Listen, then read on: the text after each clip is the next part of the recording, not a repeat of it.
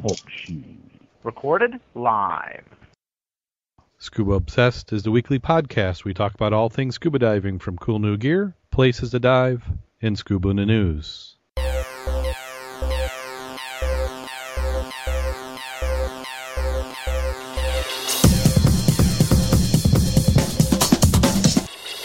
Scuba Obsessed episode 99 is recorded live January 19th, 2012.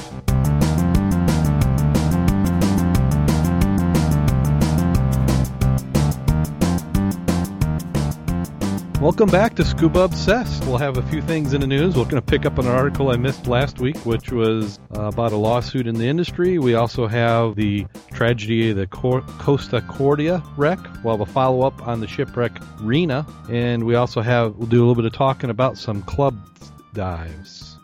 And what I'd like to do is welcome some of our co-hosts for this week. We have all the way from New Zealand, Tara Sutherland. How you doing today, Tara? I'm really good, thanks, Darren. And we also have a little bit closer, but still quite a drive away. We have Dave Toneman. How are you doing today, Dave? Oh, I can't complain at all, Darren. Been a good day. And we've got Mac playing hooky today. Mac and Jim Schultz. Uh, they're up. Uh, th- this is one of their secret tricks, which I'll let since they, they won't be hearing this. Uh, one of their secret tricks of how they find shipwrecks is they befriend a lot of fishermen. So they're up at the Steelheaders meeting in South Haven, Michigan, uh, smoozing with the fishermen. Uh, they put on a little display which talks about scuba diving and what we do, and also try to bribe them to give us the locations of where they're snagging all their lures, because that's always a good lead for where there are plenty of shipwrecks. Commercial fishermen are also pretty good if they'll let you know where they're losing their nets. Those are always good signs of uh, where there could be some shipwrecks underwater. So Oh, I think it's a bit naughty of Mac to play hooky, but that's a pretty good excuse. It is. It is. We'll we'll, we'll give him the one out. He's been he's been pretty good filling in for Jim. So we're still twisting Jim's arm. Going to try and get. We got the hundredth episode coming up. So everybody everybody make sure you you mark it off for next week. We'll do episode 100. Uh, I haven't I haven't quite figured out what we're going to do yet. I'm going to try and maybe have a few people on. So we'll we'll try and have something. Maybe we'll just throw away the script and just do a round table or something. We'll we'll have to come up with it. Nice. But this week, what we're going to do is get started, and the first article is right in Tara's neck of the woods. And this is one that got me quite worked up. If you've been following me on Twitter, I was kind of ticked. Uh, I'm not even down there in New Zealand, and just when I hear this, these type of comments from people, it gets me worked up. But uh, this was on the the the shipwreck you've got going on down there, and the sunken Rena. Ah, yeah. Yep. And so let me. Uh, I got a couple articles on that. We'll start with this first one, and this was you know, as soon as this loads up, of course. And my computer's acting up. So if we if something, oh now Skype, it's Skype. Darn it, they want to auto update. So if if I lose a connection, we'll connect right back in. But uh, this is from the New Zealand Herald. and they're saying sunken Rena could kill divers. A maritime expert says leaving the Rena's stern underwater could make it a hazard for curious divers. There have been calls for the there have been calls for the stern to be left where it eventually becomes to rest as a diving spot after slipping from the Astrolabe reef yesterday and started to sink. Maritime consultant John Riding a marine advisor at the Bay of uh, Plenty Regional Council, and a former UK Maritime and Coast Guard employee, favors removing the sunken stern from the ocean. Uh, he is saying the last thing we want them to do is leave it there. It is an option, but I don't think it's a practical option given where it is. I could say it's not a hazard to navigation, but the wreck needs to be removed. The reef is a dive attraction. With the stern of the Rena laying on the reef, will become an even bigger dive attraction. It will kill people. So what, what's your So take on it's that got. one? well, seriously, it sounds like they're not taking into account any training that divers would have or do before they went anywhere near the Rena. They're also not taking into account the fact that there is still an exclusion zone around the ship that's being patrolled quite heavily. They're not taking into account the fact that she's still moving, and if you're going to dive something like this that is still moving, I think they call it the Darwin effect. You know?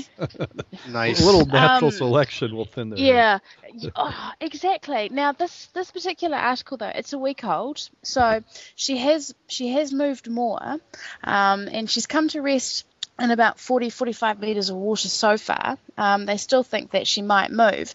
But what this guy also went and suggested was blowing the reef. He wants to blow the reef up to take Rena apart so that they can remove her. And that's that just that's just crazy. I mean, okay, sure, that would solve a problem, but it would completely decimate the marine environment. So um, what divers around the country have been talking about is not going anywhere near it until it comes to rest. And I think people understand that it could be a year or more, um, but that she is going to become part of the reef. And considering it was an accident, that that's the best thing to do for the marine life because life around her is starting to recover. Um, she hasn't moved a lot. They're still removing the last of the, the milk powder and the um, items that they can from the deck. Uh, containers that are falling off and into the water have got sonar on them, so they're actually able to pick them up. Um, from uh, within the water or on the beaches. Uh, there's about 25 containers on the seabed, um, anywhere from uh, 35 to 70 metres of water. Um, and what they're trying to do is analyse the ones that have got hazardous goods on them um, and deal with those. Yeah. Now you, said the Rena is now sitting what, about 40 meters. Uh, the part, yeah, the, the part of the stern that's sunk is in about 45 metres. What I couldn't figure out was what his concern. I mean, he he says it's for safety, but like you said, it's almost like he's figuring that people aren't smart enough to realize what they should be diving on. Was he concerned about depth, or just that it wasn't Yeah. a prepared reef, a wreck? Probably more so that she's not a prepared wreck. There's a, a lot of exposed steel. Um, it, it is pretty dangerous, but he doesn't give divers any credit for knowing their limits and being sort of smart about that sort of thing. And that's and that's kind of sad because I think the majority of us pay attention to our training um, and aren't out there to kill ourselves. Yeah, well, I kind Majority. of, I, you know, coming also from a public safety background, I do know there's a tendency of I don't want anything to happen because you're going to make me get out of my chair. so, you know, with his background and some of the public safeties, that kind of it, you know, if there's something for you to get in trouble on, that just means you're going to have to mobilize us and we're going to have to come out and help you. And we don't want to have to Oh do that. yeah, yeah. I think that's true. Um, they do, they really don't want people hurting themselves, but if somebody really, really wants to dive it, they will. They will go out there in the middle of the night. They'll get through the exclusion zone. They'll go for and explore, but the majority of people just aren't that dumb. Yeah. Hey, Tara, Yeah, did and they it get? would be did- really sad. Sorry, Dave. um, were they able to get all the fuel off? I know that the last I remember hearing, they were still trying to pump the fuel off. Did they get most of the fuel off? Yeah, they did get most of the fuel off. Um, I'm just going and having a quick look at the uh, Maritime New Zealand details because they've put a whole lot of numbers up. Um, I'll post this in the chat room because it's actually quite interesting. So, what they're saying uh, in terms of the Rena um, is that there were 1,368 containers on board.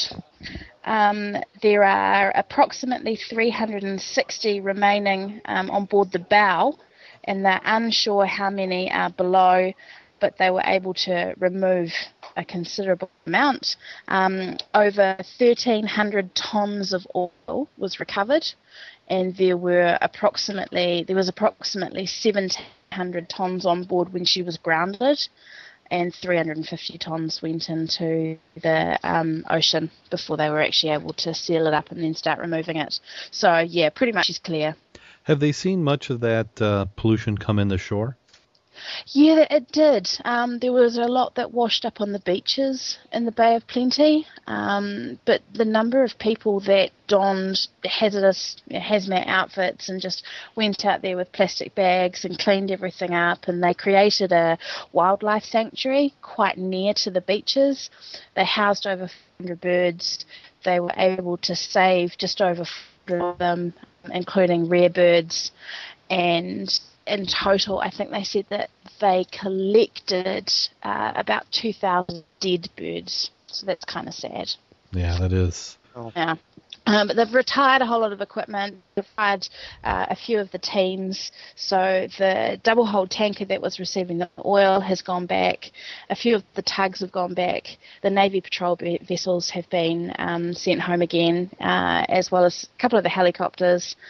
Um, and the number of people have dropped down uh, by about a ha- about a half, I think. So yeah, time to send them to Italy, maybe. Oh wow! Nice. That, Mm-hmm. before we before we trans transition into that one, uh, we had another article where this one was from uh, the Bay of Plenty Times. This was an editorial, and uh, I, I thought it was uh, kind of balanced that the other position of let's just get rid of it.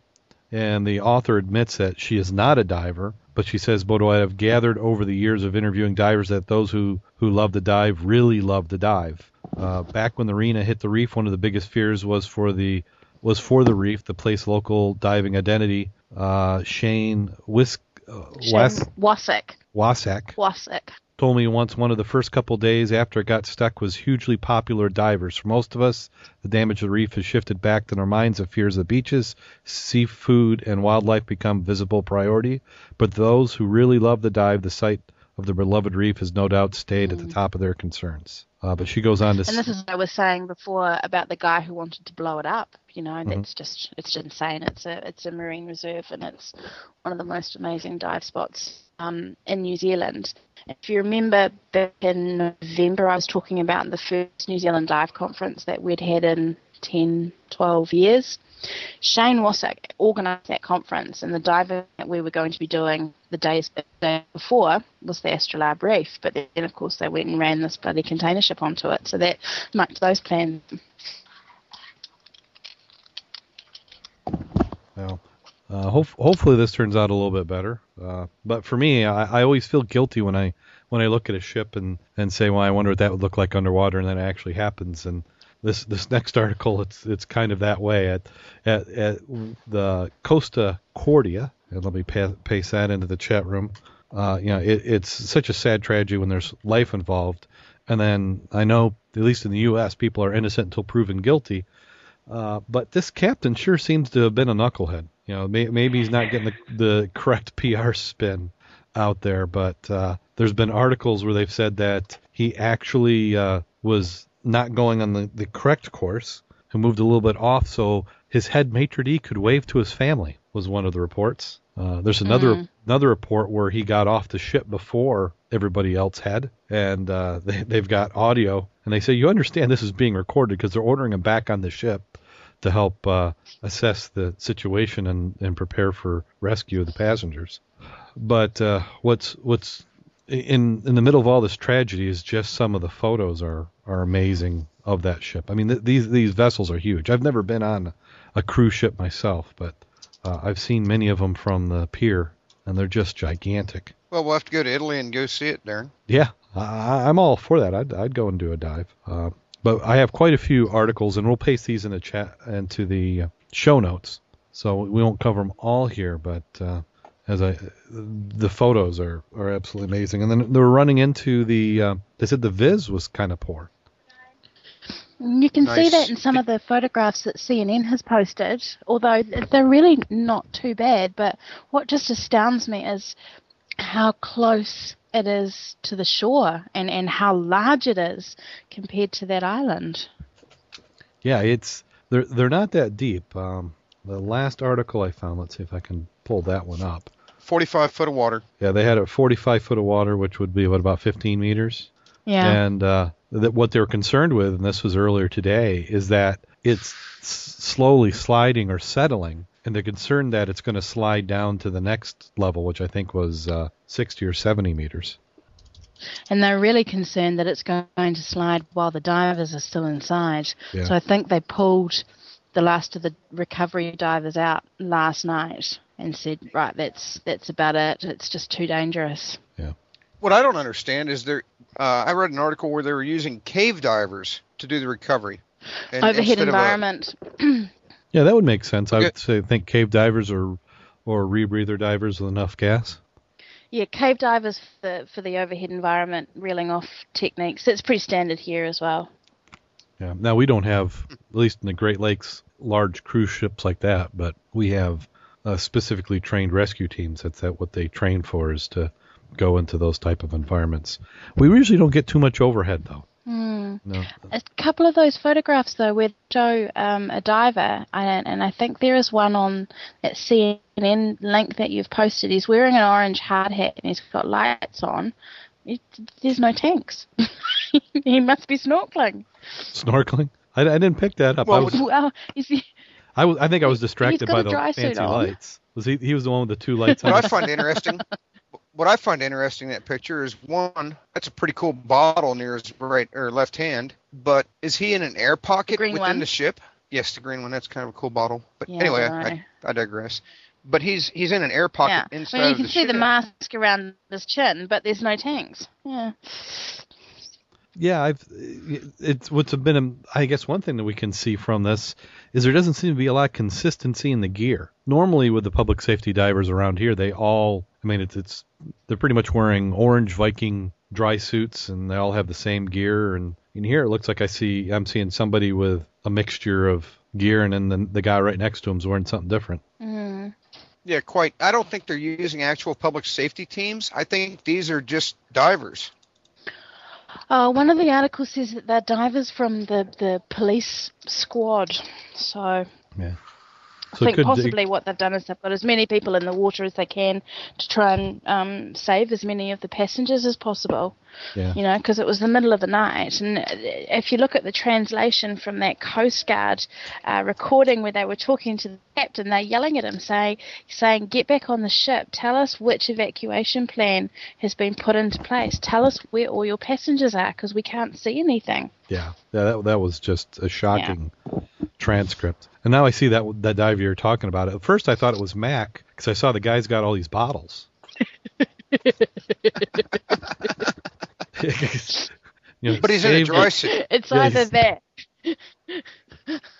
But he's in a dry suit, Darren. It He, can't he be was Mac. he was in a dry suit, but like Dara pointed out, he's he's got no tank. Yeah, that is kind of odd.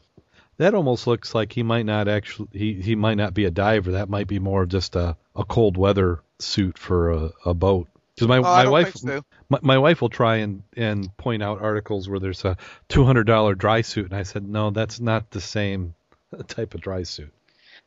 Well, you can see the inflator valve on his chest and the exhaust valve on his shoulder, so it, it I, I I think it's a real dry suit.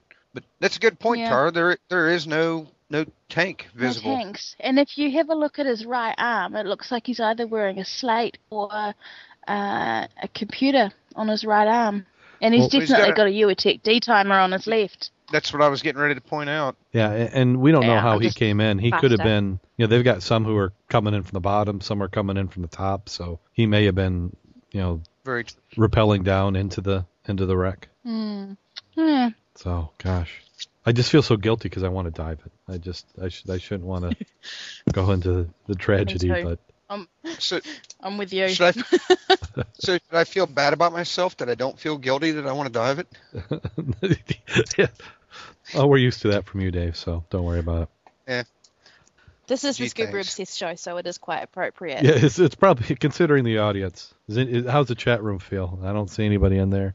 Chat room's been awfully quiet. I'm gonna have to stoke him up. Yeah, where's uh, Tony? I, I he looks like he he bailed. He dropped off. I sent him a text to ask him. Yeah.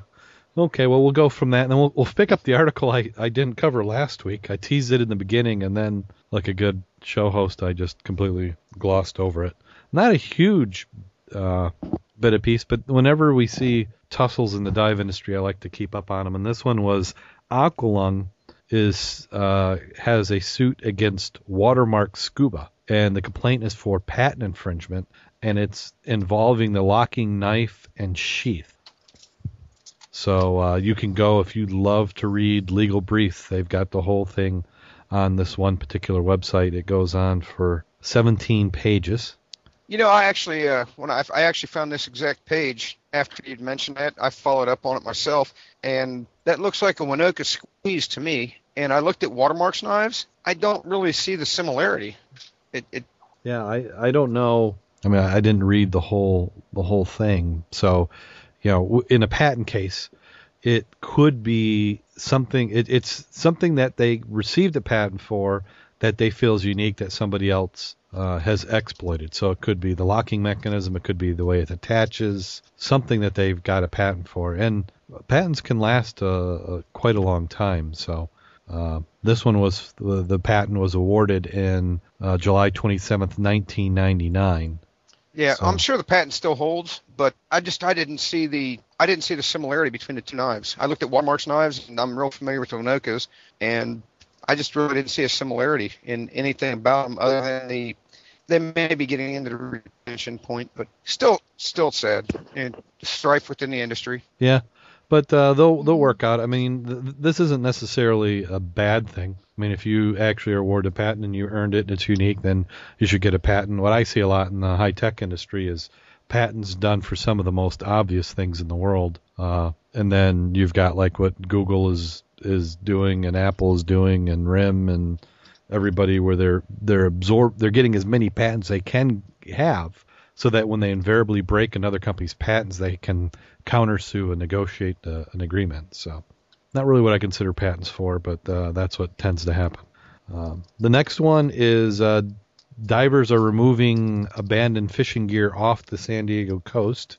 uh, we always like to cover some of these eco- ecology dives that are going on and this one was was it just me is the internet down it is just slow. Club? No, I'm not, not even on the right one. I got the wrong article again. Damn it.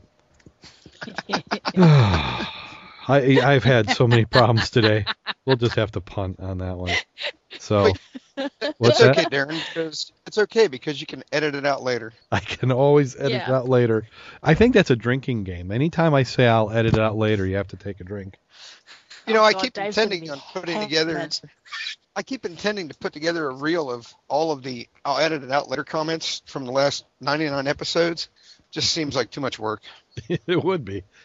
that episode would be that would that that clip would be about two hours long. Nice. So, uh, but basically what it was, there were some divers. They got a bunch of junk and they picked it up. So good job, guys. I'll have the link in the show notes and we'll go on to it.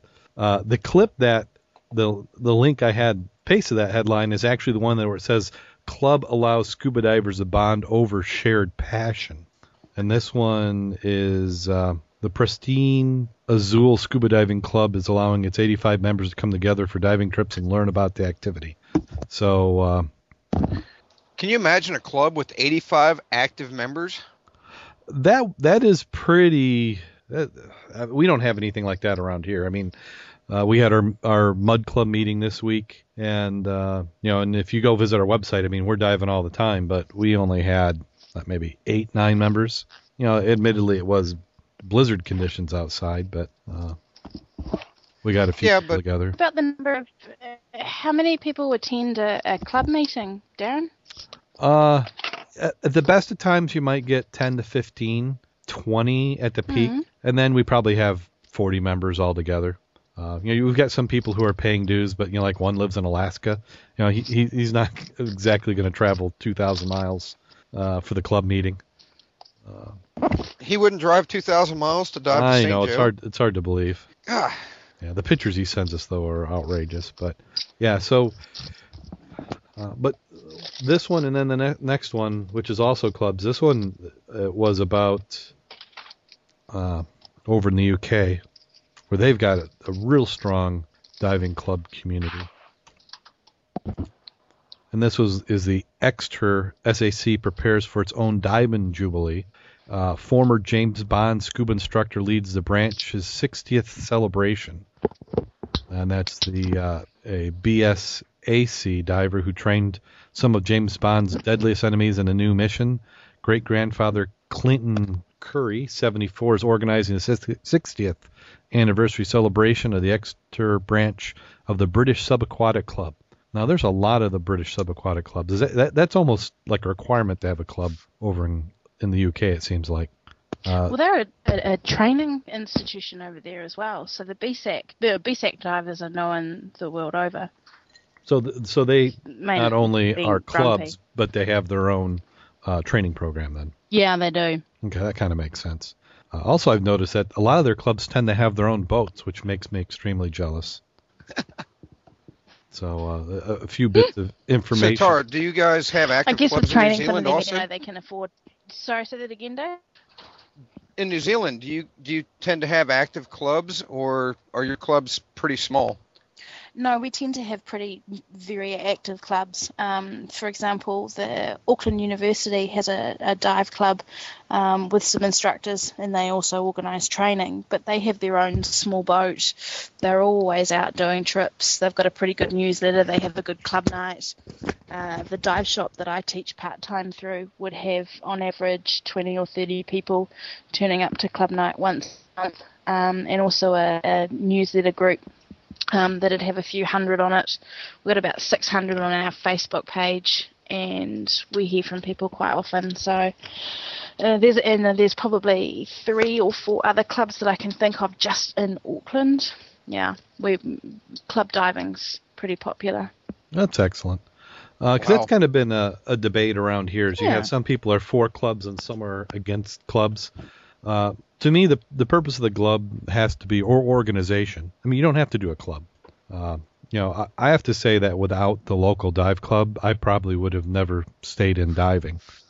You know, once I got through the the initial training, uh, there just wasn't real. You know, the the the dive shop that we got training from used to have I call them like weekly dives where they get together kind of like their own club, but then they just stopped organizing them. So they didn't have any sort of program to take the the newer divers and introduce them into the local diving that was available. The only thing that seemed to be common was uh, you know if you want to do uh, you know Fiji or Hawaii or some exotic trip, they were more than set up for you, but there wasn't anything local. And it wasn't until I got associated with a dive club Jim and myself, where we, we discovered all these that that body of water that we drive by every day, you can actually go and dive in And find treasure. and find treasure. Yeah, we didn't even think about that. River diving, muck diving, we wouldn't have known how or what to do. So Not that to mention, now you have a, a, a huge supply of nippled fish eggs. yes, I'm still waiting for them to hatch. They're not quite taking off like I planned. But and that's that's the thing with clubs. So you know, are clubs good? I think so, but clubs can also be bad. But uh, it's it's anything with people. You're going to get all sorts of extremes. So if you're in an area and there's a lot of like-minded divers and you want to make a club, start off with something informal. Get a bunch of people together and you can form a club. It doesn't have to be officially called a club. It can be a group. It can be a you know make up some funny name. Uh, but we also have discovered that the more you do, like uh, you know, as we're we're doing shipwrecks, it's nice to have an identity uh, because it, it creates a little bit of credibility. If you're out there in the community doing positive things, uh, the that club will is to your benefit, your advantage. Uh, also, if you get to the point where you need to do some fundraising, people aren't going to give five guys a bunch of money for a side scan sonar, but if you have a nonprofit club or group uh, that's uh, recognized by the IRS, then uh, you you can go and solicit for for donations for for things like that. So uh, there's an advantage to it. Oh yeah, yeah. I I I definitely agree with dive clubs. You know, the easiest way to get more people into diving is to keep the divers that you have diving, because they'll talk about how cool it is. They'll talk about the things that they see and the places that they go, and you'll see people's ears around them start to prick up, and that's how our community gets stronger or, or keeps going. You know, because yeah. yeah. Oh, I definitely agree with dive clubs. But um, hey, look, I'm sorry, I actually have to run. So it's Okay. been lovely talking to you guys, Oh, and I'll thank- talk to you next week. Yep. Talk to you later. Cool, Thanks take for care. coming on. Good night, Tara. Okay. Cheers. Bye. Good Bye. night, Dave. So we'll continue on. It was nice having Tara on. I like that local perspective on the on their their shipwreck that they're having going on down there. So that was kind of my my my Oh, most rant. certainly. And, and the Rena is, has been a very interesting story, just from the way the is. So, are there any more articles to discuss? Well, we've got uh, let's see on the potentially cool gear. Uh, we had an email, and I like with all other technical problems I've had this week, I it was I think it was Brian, and uh, I'll place this in the chat room, and he was pointing out uh, something that he- he had he said he hadn't seen anybody using it in actual diving equipment, but I look at it and uh, uh, some of the links I saw in the gear actually showed it being used in water, so I don't see any reason why you couldn't use this. Well, you know, that's actually a very interesting alternative to the normal um, well, my brain just slipped. The uh, the Goodman handle where you Yeah. slide it over your hand, it actually opens up your hand. I could that- see something like this being great in a Cooper. Well, it, well, exactly, and also if you look at where the flashlights are moving towards, where we're getting smaller flashlights with more power. Uh, this this is nice. I it, for those of you who haven't seen what this is, just imagine a cuff with Velcro around it that goes around your wrist, and on the back it has uh, a, an elastic spandex pocket where a flashlight would slide into. So you know it's almost like some sort of a uh, not action figure, uh, like Boba Fett in Star Wars. You know, uh, my geek cred there. Uh, looked like some sort of weapon that he would have, you know, on the back of his hand. Actually, see where this could be beneficial instead of using a Goodman handle because it now it frees up your entire hand to be able to to grub. Yeah, yeah. Because I've I've used a dive light with a Goodman handle, and that you yeah, I I I don't I only used it a few times. I borrowed it from somebody, but it's like you said, you your your hands you got something in your hands. Uh, if you're moving your hand for some reason, the light moves with your hand. You know, so if it, I, I'm sure I blind half my dive buddies the first time I used used it. But this this looks nice, and it might maybe this might not be for your primary light, but maybe for uh, a backup light. You know, to, to have it right there and convenient. So that's an interesting idea. I might you know try one of these out and play around with it and see how it works. Also, You know, I like Trumpy- the idea. It's got a uh, reflective armband, so uh, you know for firemen it's probably just for uh, visibility. You know, Trumpy pointed out something that's uh, very interesting in the chat room. The only issue that you could see with this, and, and there's bound to be a way to integrate it, is might it be in a way of a computer or a compass you're wearing on your wrist? Yeah, well, I mean, you've got two hands, so I mean, you could double fist, I guess, and have a light on each one, or you just pick the side that doesn't have your computer on it. Uh, I've got my computer's actually on a console, but at some point, you know, I could see myself going to a wrist computer.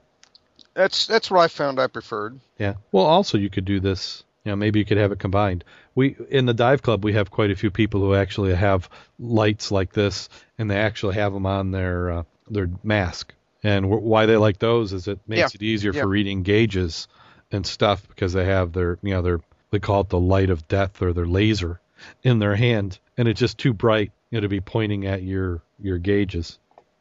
So that was some potentially cool scuba gear. Uh, the video of the week we have Interesting is- idea.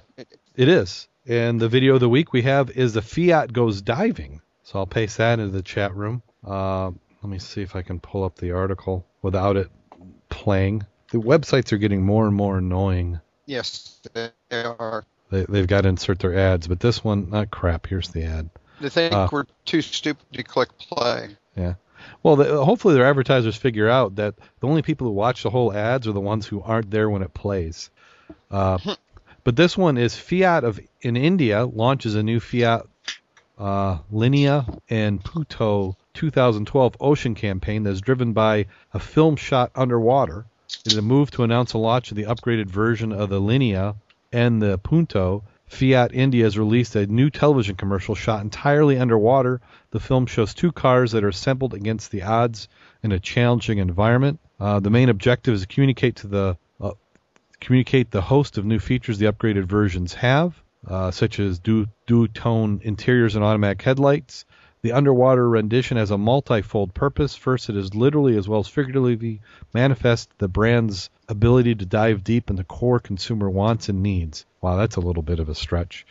Uh, and uh, we'll get through that. So, underwater technicalities. It was shot at the Yak Marine Institute and Karjat. The film involves submerging dismantled car parts where they're filmed by scuba divers with underwater camera. Post submersion, the movements of the parts were controlled by strings to make them appear like they're floating towards the chassis. Different shots were eventually enhanced with computer graphics. Images of marine life, such as the sharks, were artificially created. Took uh, authorities three days to shoot the film. The last shot was that of the complete car with parts intact was shot above water was made to appear like it was a shot underwater. Post production was done in Germany. So uh, if you want to read about what they were doing, but the the video is actually kind of interesting. I think we need to do this live underwater. So we No need to get post production. They so they yeah they need to give us actually the way you do it is you do everything in reverse. So what they do is they give us a complete car, we submerge it in the water, and then we rip it apart. And then when you play it backwards, it's like it's being assembled. See, I, th- I think they should go for that. I, I I'm with you. That that would be fun. How many tanks would it take to disassemble a brand new Fiat? Well, it depends what kind of explosives you're using. and then and then uh, maybe next week we'll cover. We had uh, What to put it on a reef first? yeah, and uh, maybe when Mac's here we'll cover we'll cover this Triton. Uh, I've seen. I just pasted in the chat room. Be careful, guys. That's just a video. There's no text with that. But uh, you know, there's a, a competition to see who can make modern submarines that can get to the deepest part of the oceans. And we've got uh, Virgin Atlantic's Branson, and you've got uh, Yes. Cameron, and uh, there's also another third player who is doing a submarine called the Triton, which is a glass globe. And uh, the founder, one of the founders and and leads in that company, is what I would call a scuba obsessed diver. So what we'll have to do is an article on him. I'd love to have him on the show, but he seems to have been doing a press junket the last couple weeks, just pitching the submarines, and I wouldn't mind having one. Oh, who wouldn't? But I, I think you're right because Mac is the submarine obsessed, um, and he he's he would have some pretty good input. Yeah, I was reading about that, and it's very interesting that they're all going down. They're all wanting to go down to the Marianas Trench. Yeah. Wow. So yeah, that's not not exactly your stroll in the back. And you know, when we're talking 150, 200, 300 feet deep, or you know, 100 meters or so, it's nothing like what they're talking about down there. You know, 60,000 feet, just unbelievably deep. And then blog post of the week. This one Yeah, I would is definitely have to log that. yeah, that would that would be a log dive. And then the, our blog post of the week, we have another one from Andy. He just keeps uh, grinding them out. Uh, and this one's kind of useful for the do-it-yourselfers. He's talking about uh, how to putting a bungee in your pocket. So definitely worth take uh, worth taking a read on what he's doing over there. Oh, I'll, I'll have to give Andy credit. He is a very creative writer, and his posts are entertaining to read, and almost all of them are very in, informative. And the bungee in a pocket, most certainly. Actually, it's a shame Tony isn't here, but I just had a conversation with Tony about putting bungee in his pocket on his dry suit. Actually, probably three hours before Andy posted this. So you're saying Andy stole great- the great idea article. from you, No, he just was having a parallel thought. which is easy to He do. was having quite, quite. E- easy enough to do. So uh, a, a good article, and he goes into uh, First, depth. you know, before you can, go ahead. But you know, we need to get you in a dry suit with pockets so you can bungee your stuff off. We need to get you in a dry suit with pockets so that you can bungee your stuff off. What makes me nervous about, uh, you know, like like the fusion, I I kind of like the idea of the fusion. I'm not so keen on the fusion and pockets though. Just since I just don't know how that well that would work out. It can be done. You just I have just to picture, I modify just the picture something that looked like uh, some 90 year old lady with saggy skin with pockets, you know, down by my knees. Well, you don't mount them to the skin. You mount it to the base suit, and then you you actually modify the cover to allow it to fit over the pocket. Wow, the internet's really uh, Yeah, Kind of really weak this week. internet weak. Yeah. So So we'll blame Al Gore. Al Gore. Yeah, he invented it. He just didn't do that good a job. Or maybe it's SOPA sticking its ugly head up at us. So that kind of does it for the news. Uh, we went through and we, we tortured that enough. Uh, you get any diving in this last week? Not this last week. I've actually been fighting off a head cold. Um, I was actually uh, stuck on the pool deck for several classes, um, and then I have people teasing me about upcoming dives, and it just it's killing me. But I don't want to uh, don't want to risk it while I, while I know I can't clear. Yeah, that's yeah. if- I always I saw you guys got in the water. we certainly did. Uh, we weren't really expecting an ice dive, but we prepared for one, and uh, we went to the yacht club in Paw at Paw Paw Lake. And uh, as we drove to the yacht club, there's a little uh, river that goes along there, and we could see where somebody had thrown some snowballs, and they were just bouncing off the ice. So he said, "Yeah, that's it." And you never.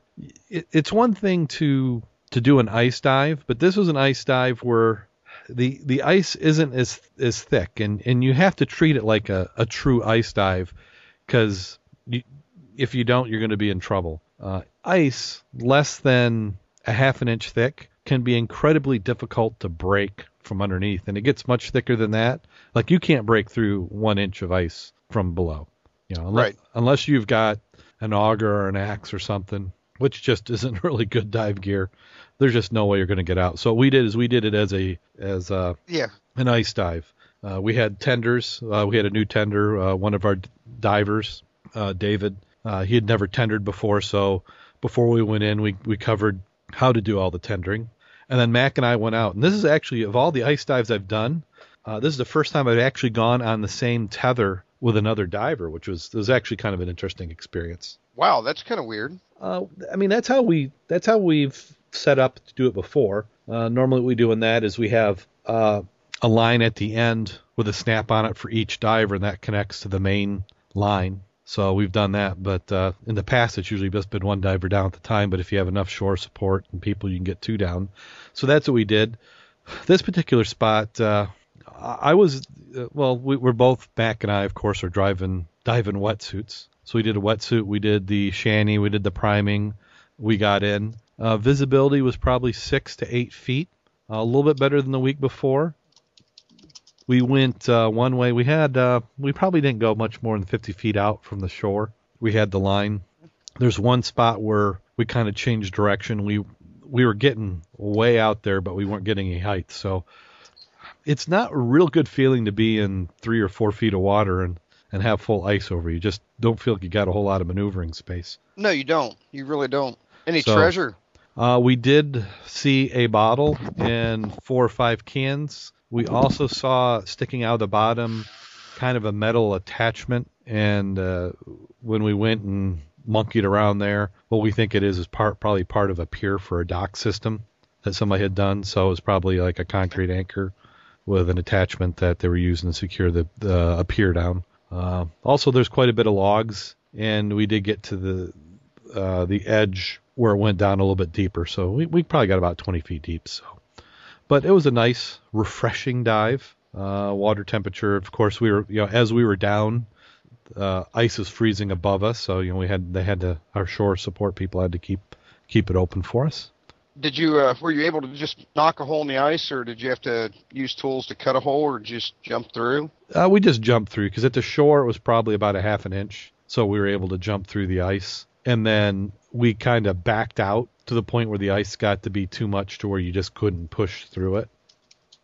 Yeah, I know that. Uh, I actually uh, had Tony on a dive uh, two weeks ago, and we had skim ice, and it was interesting. His first time even being around ice, it was it was very very funny watching him. Yeah, it's, I still want to be there when they got like the fractal ice and it's starting to form. Oh, I've seen the videos. That would be so awesome. We've had some of the club members have been in ice when it's been doing that, but I haven't had a chance to see it. Now this was forming. I mean, the ice was building, but we were just breaking through it, and then it was refreezing. But overall, good good dive. You know, two out of the last two weeks have been going to dive in. We've got another one slated for this Sunday. So if anybody happens to be in the Paw Paw Lake area, we're going to do the same spot again. Hopefully, get down, uh, you know, a little bit deeper.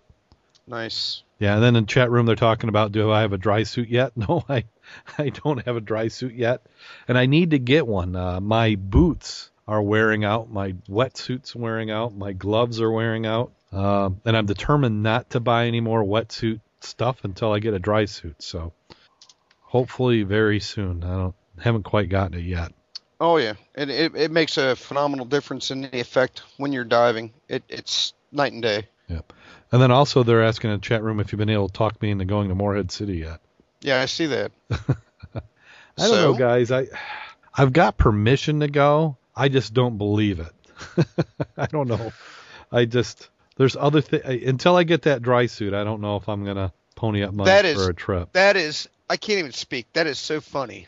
I've I've got permission to go, but I don't know if I believe it. That Well, is awesome. Well, let's say if your wife said, "Go ahead and buy a Ferrari." It's one thing to get permission to buy it. It's another to have the the means to buy it, and that's kind of where I am Quite. Uh, there's there's nothing worse. I don't know if anybody's ever been on a vacation where the only thing you could do is get to the location spot, but there's not a much worse vacation than doing that. So I want to make sure that there is enough funds budgeted to where you know I can get down there. you know, I, you know, and I know you know Rich from the perspective of a dive shop owner. Uh, you know, you know, reserve the money and you're going to have to come up with it. But yeah, there's there's nothing like eating uh, you know 99 cent value meals all the way down and back. But the diving would be good. Well, down and back, yeah, you're going to be eating 99 cent value meals. It's the dining once you're there, because there are a couple of restaurants we'll be going to that are phenomenal. The the the food is just super. The, the seafood is super fresh.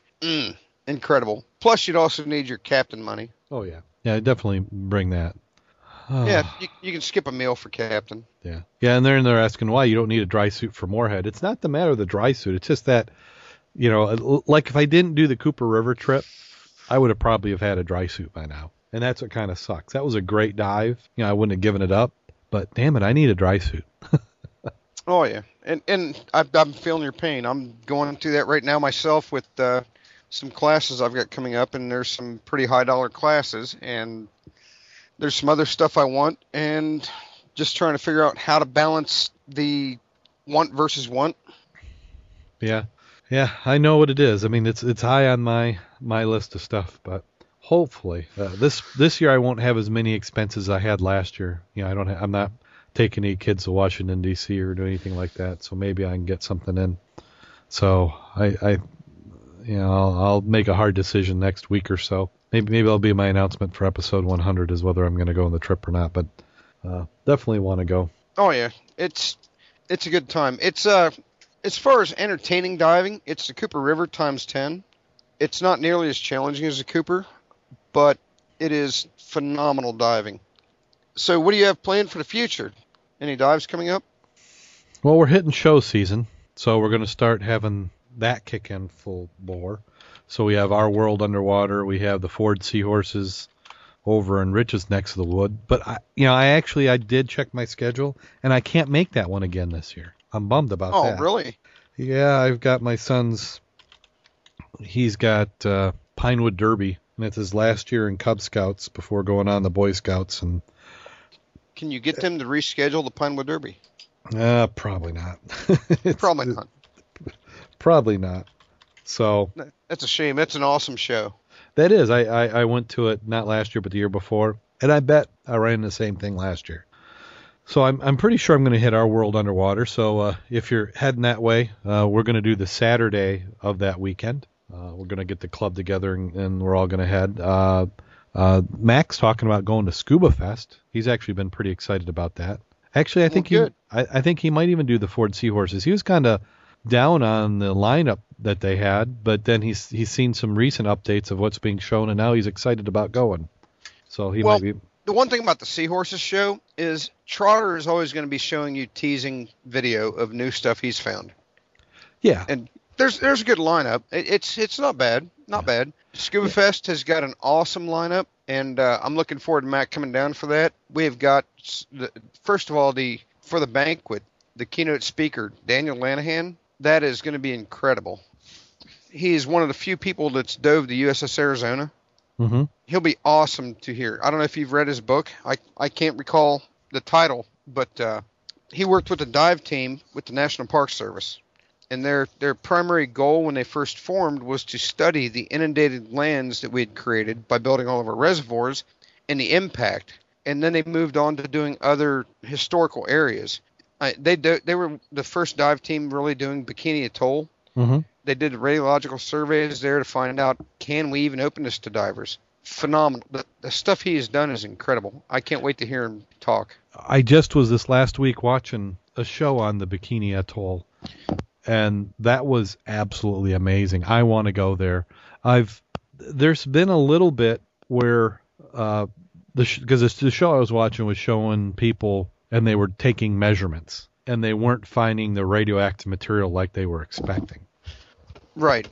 So I've I've heard that that's been opened up and I've heard it's been closed. I really need to research it to find more about it. Uh, I do know that you can't live on the island because the island is actually a lot more radioactive than the water around it. Right, and and that's the thing with water. It's the universal solution. It, it's it's probably the radio, radioactive material has probably been diluted so much and shifted to so many different areas, and that's probably the reason why the background radiation underwater is is negligible. Yeah. Well, it's also you know I, I live within spitting distance of two nuclear plants and four reactors, and water is a lot of what they use to help contain the reaction. So I mean, it's it's part of the process of breaking down. Uh, so yeah, I'd I'd love to get out through the Bikini Atoll. So that's good. That's uh, he's one of the speakers there. Uh, you know, if if you're not getting out and going diving, you got to at least hit up the shows. They'll they'll get you excited about it. They'll start getting you to, to reconnect with people, start making plans. By this time of the year, you should have an idea what you want to do and start actually seriously making plans of doing it. Because uh, it seems to be like Rich will talk about where he doesn't have something filling up, and then he'll have to give up some spots, and all of a sudden everybody wants to go. So don't don't wait like me. Go ahead and book your your trips and your time and get those spots reserved, and then you have something to look forward to. Sometimes it's almost more fun to to be planning something. You know, no, get, it, get it, it, it really is, Darren. Having something to look forward to. I mean, I I dive a lot, but knowing that I'm going to Morehead City, I'm anticipating it. I'm I'm I can't wait for that. But at Yeah. the same time, this is also when all the divers really need to get their gear in and get it serviced before you get out there and it doesn't work. There would be nothing that would suck more than going on a great trip and not being able to dive because your reg quit working. Oh, I definitely need to get my my stuff serviced. I just got to stop diving long enough to get it serviced. So maybe one of these uh, weekends right now, I've got a uh, a show set up. I'll have to take it in the week before, so that way they got a little bit of time, so they're not rushing to get my gear cleaned up. Hopefully, uh, well, also what I'm kind of afraid of is is what they're going to find. Nice. I, Well- I I think I've I keep my stuff pretty well maintained, and I'm diving it a lot, and it's in fresh water, and I rinse it out. So I'm hoping it's fine, but uh, I'd almost like to be there when somebody opens it up, so I just could see, and they go, "See, look at this crap you're diving in." Well, you know, really, um, what you said is the reality. You dive your gear a lot, and it's really harder on gear to sit. I've got uh, a couple of sets I've gone through this week where these divers went diving in salt water about a year and a half ago, and it looks like they just put their stuff back in a bag and brought it home and threw it in a closet. Yeah. Well, the, the, the thing with salt water, and if if people don't normally dive in salt water and they're not experienced in it, the thing with salt water is that that tank that they have in the dive boat that you're supposed to be rinsing that stuff off, that can be almost as salty as the water that you just got out of. And most likely it is. And that's why when they get home, they need to clean it up. Yeah. And I, I think you'll be fine with your gear. And my solution for you is you need to buy a second reg. That way you don't have a concern. You can send one out for service and still be diving. But you have to do that after the dry suit. That's what I'm going to say. I'm still working on dry suit. Uh, so, Well, I've got some uh, big plans coming up. Um, I've got uh, some really incredible younger guys who are, I would say, more than scuba obsessed. They're willing to get in dry suits and get in water right now. And as you're well, very well aware, that's not exactly easy. They're they're just wanting to dive, and they they've actually prompted me to. They want me to plan dives for the next six months, and we'll see. I, I think we're going to be diving a whole lot locally just to uh, keep them happy, which that'll make me happy too.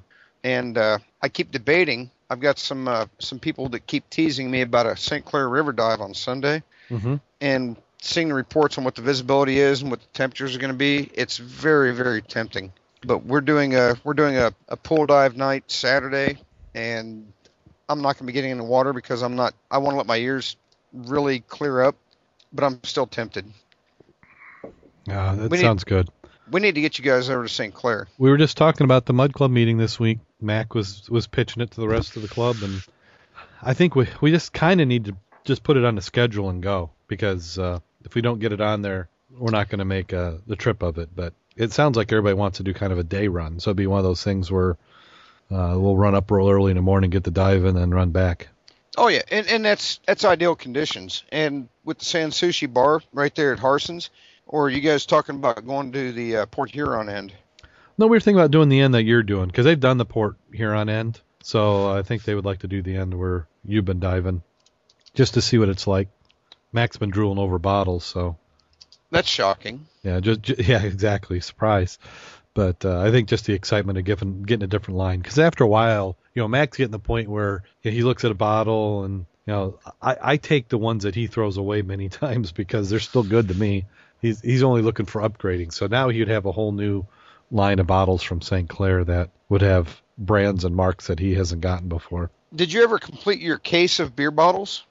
I'm pretty close. I think I probably have enough. I just need to put them together, and then, uh, you know, I've been deliberately not spending money because I'm trying to get the dry suit fund, but I need to get probably a 40 gallon barrel of some CLR and really start doing some scrubbing.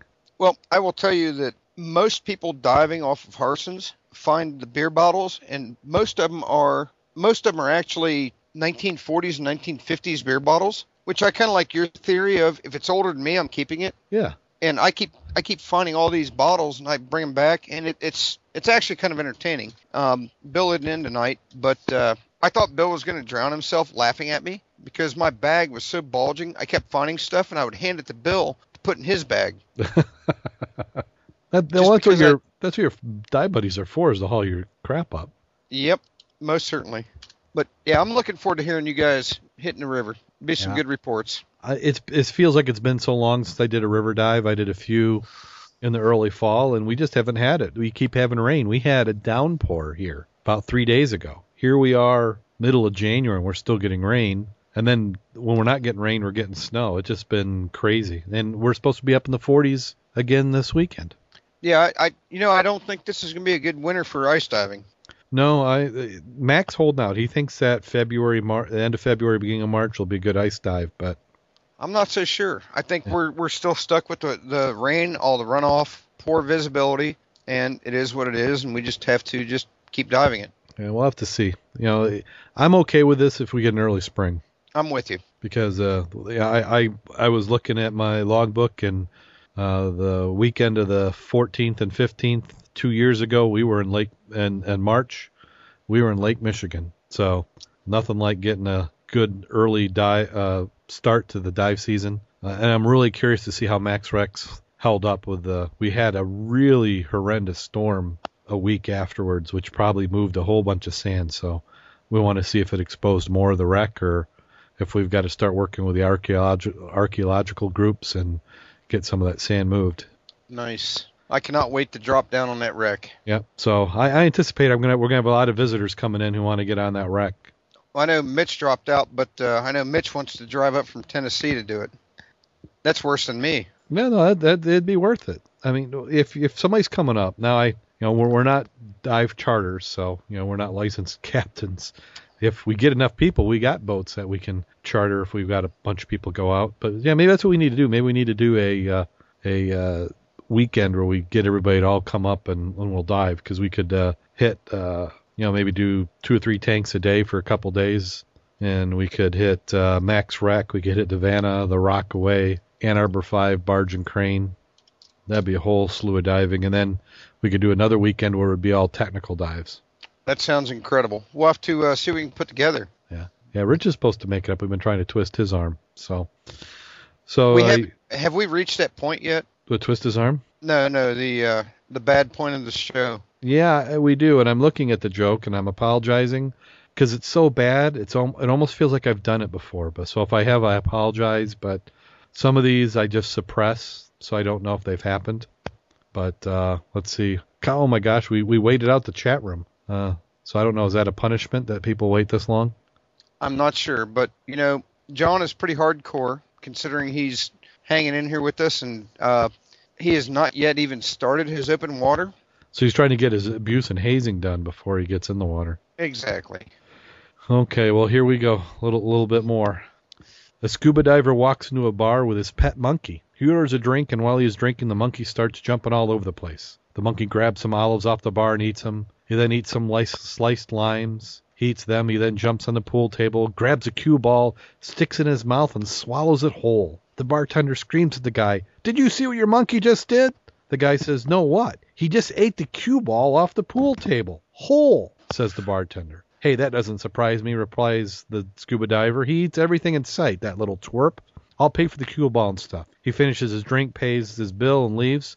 Two weeks later, he's in the bar again, and he has that monkey with him. He orders another drink, and the monkey starts running around the bar. When the man is drinking, the monkey finds a cherry on the bar. He grabs it, sticks it up his butt, and pulls it out, and then he eats it. The bartender is thoroughly disgusted. Did you see what your monkey did now? Now what? asked the patron. Well, he stuck the cherry up his butt and then pulled it out and ate it, says the bartender. Yeah, that doesn't surprise me, replies the patron. He still eats everything in sight, but since he ate that damn cue ball, he measures it first.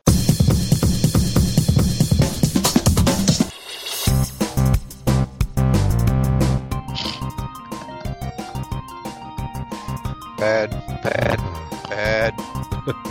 it, it fits. That, that's yeah. It, it even leaves a bad taste in the mouth. So, bump bump. I need So, to get uh, the drums out for that. so yeah, just just have another drink. So until next week, go out there and get wet.